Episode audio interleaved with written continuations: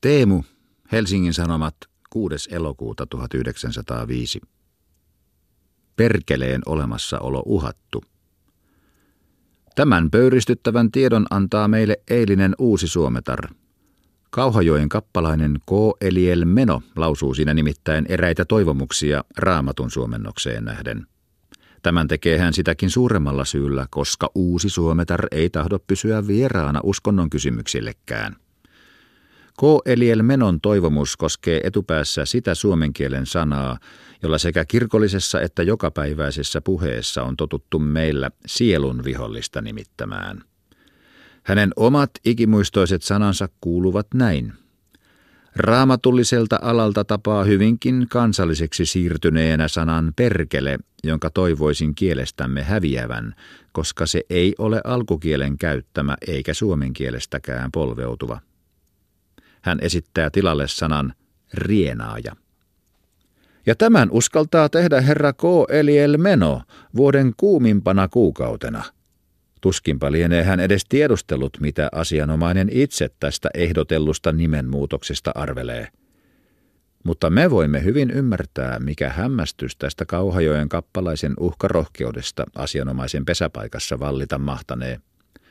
Mitä sanovat kaikki pirut ja pikkupirut asiasta – he odottavat nyt kauhistuksella, millä supisuomalaisilla aatelisnimillä herra Kappalainen tulee heidät kansallisen kulttuurimme ritareiksi kastamaan.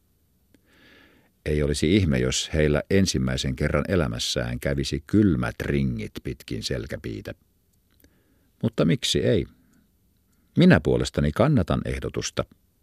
Ikävä vaan, että sitä ei ole tehty suomalaisen nuijan nimenmuutoskomitealle – silloin olisi asia käynyt laillisessa järjestyksessä.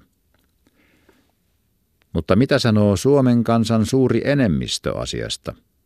Ei ole kauan siitä, kuin kolmas säätymme teki murhayrityksen kansallemme rakkaaksi käynyttä helvettiä vastaan.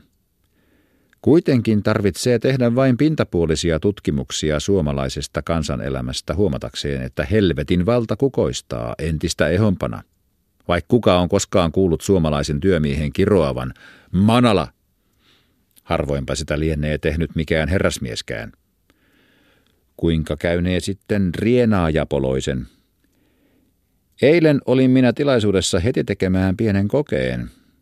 Ajurilta putosi kumipyörä. Hän hyppäsi notkeasti alas kuskipukilta ja lausui suulla sulavalla perkele. Älä sano perkele, sano rienaaja. Hä? Perkele on muukalainen sana, eikä sillä ole tukea edes alkukielessäkään. Saatana! Minä olin pyörtyä. Mikä epäkansallisuus. Toivon, että Kauhajoen kappalaisella on oleva parempi onni omien päivätyöläistensä suhteen.